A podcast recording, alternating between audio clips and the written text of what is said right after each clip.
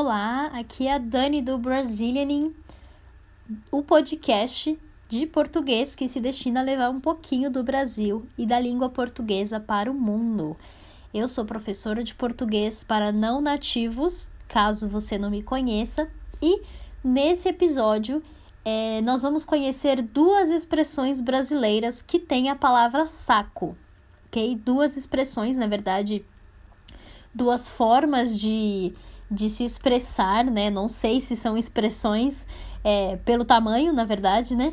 Mas as duas com a palavra saco e as duas são com duas palavras, duas palavrinhas apenas. A primeira é a expressão puxa saco, puxa saco, e a segunda saco cheio.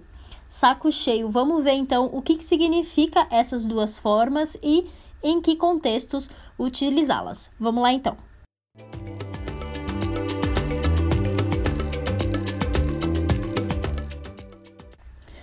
Antes da gente começar com a explicação, eu gostaria de lembrar que as explicações desse episódio e a transcrição e explicações de outros episódios você consegue baixá-las em PDF lá na biblioteca do Brazilian. Então, se você acessar brazilian.com/podcast, você consegue se cadastrar e acessar uh, o material, o PDF com as explicações e os exemplos de todos os episódios, ok? Isso tudo gratuitamente, ou seja, é de graça, você não precisa pagar.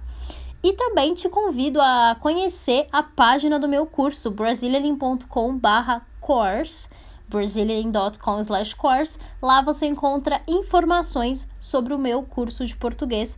Não deixe de acessar. Se no momento em que você acessar não tiver uh, uma turma aberta, você pode cadastrar o seu e-mail e eu te aviso assim que tiver uma vaga para você. Tudo bem? Sem mais delongas, vamos então descobrir o que, que é puxa-saco e o que, que é saco cheio.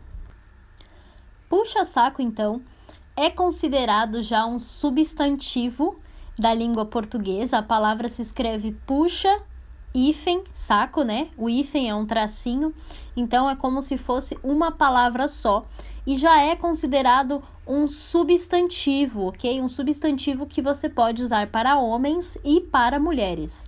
O que, que significa essa palavra? É, essa palavra ela, a gente usa para designar, para definir uma pessoa que bajula, uma pessoa que tem o hábito de bajular. Ou seja, uma pessoa que tenta uh, sempre ganhar confiança, tenta sempre concordar com uma pessoa em tudo que essa pessoa faz, elogiar. É, e ela sempre tem um objetivo em troca, certo? Então ela elogia muito alguém, ela coloca uma pessoa lá nas alturas, como a gente fala, ela é, uh, faz elogios para essa pessoa, deixa essa pessoa no céu porque ela tem interesses com aquela pessoa. Geralmente, os puxa-sacos, eles aparecem em contextos de trabalho. Então, em contextos empresariais, nós dizemos que uma pessoa é puxa-saco do chefe, por exemplo, ok? Ela é puxa-saco do chefe. Então, tudo que o chefe faz, ela elogia, ela participa, ela acha que o chefe é o melhor chefe do mundo Nesse caso, a gente chama essa pessoa de puxa-saco. Essa palavra também é muito usada no contexto familiar.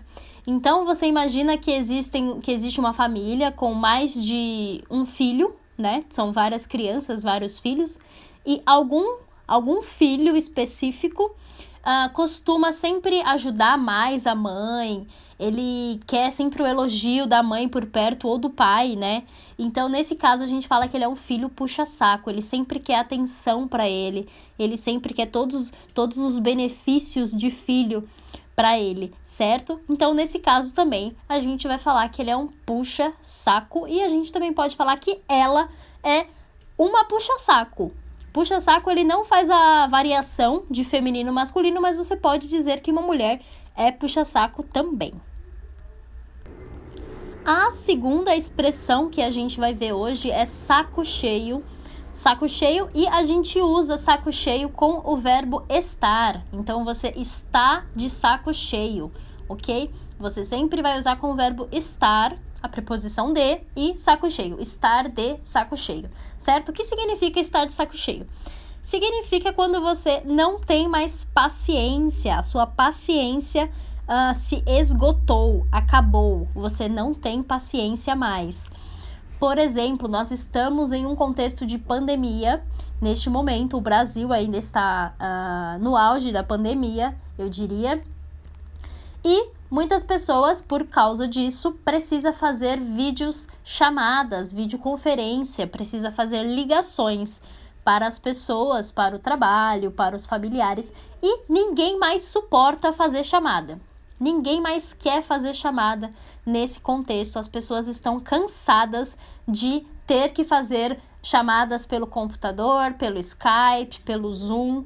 Então, nesse caso, nós dizemos que as pessoas estão de saco cheio de videochamada, elas não suportam mais, elas não aguentam, elas não têm mais paciência para participar de reuniões uh, online, ok? Então, isso que significa você estar de saco cheio. Então você pode falar que você está de saco cheio de uma situação, você está de saco cheio do seu chefe, você não suporta mais o seu chefe, você está de saco cheio de uma, de uma discussão, por exemplo, uh, você está de saco cheio de um assunto que você não suporta mais ouvir falar daquele assunto. Então, isso que é estar de saco cheio.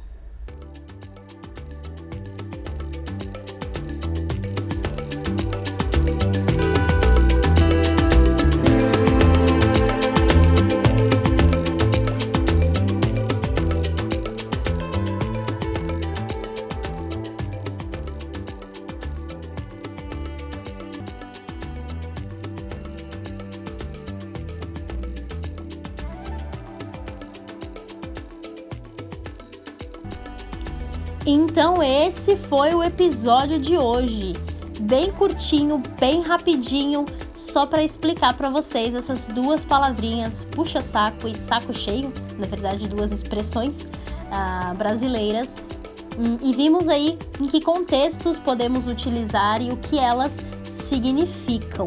Ok? Se você gostou desse episódio, não se esqueça de dar para mim um feedback, tá? Vai lá no meu Instagram, Brazilian ing Brazilianing, uh, me manda um direct, me manda uma mensagem para eu saber se, se você gostou desse episódio, tá? Visita o meu site brazilianing.com. Não se esqueça que você também consegue acessar a transcrição dos episódios com explicações, com os exemplos, certo? Com mais exemplos. Acessando brazilianing.com/podcast você tem acesso a essas transcrições. Tudo bem?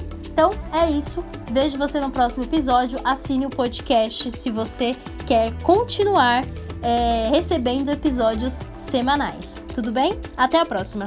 Tchau, tchau!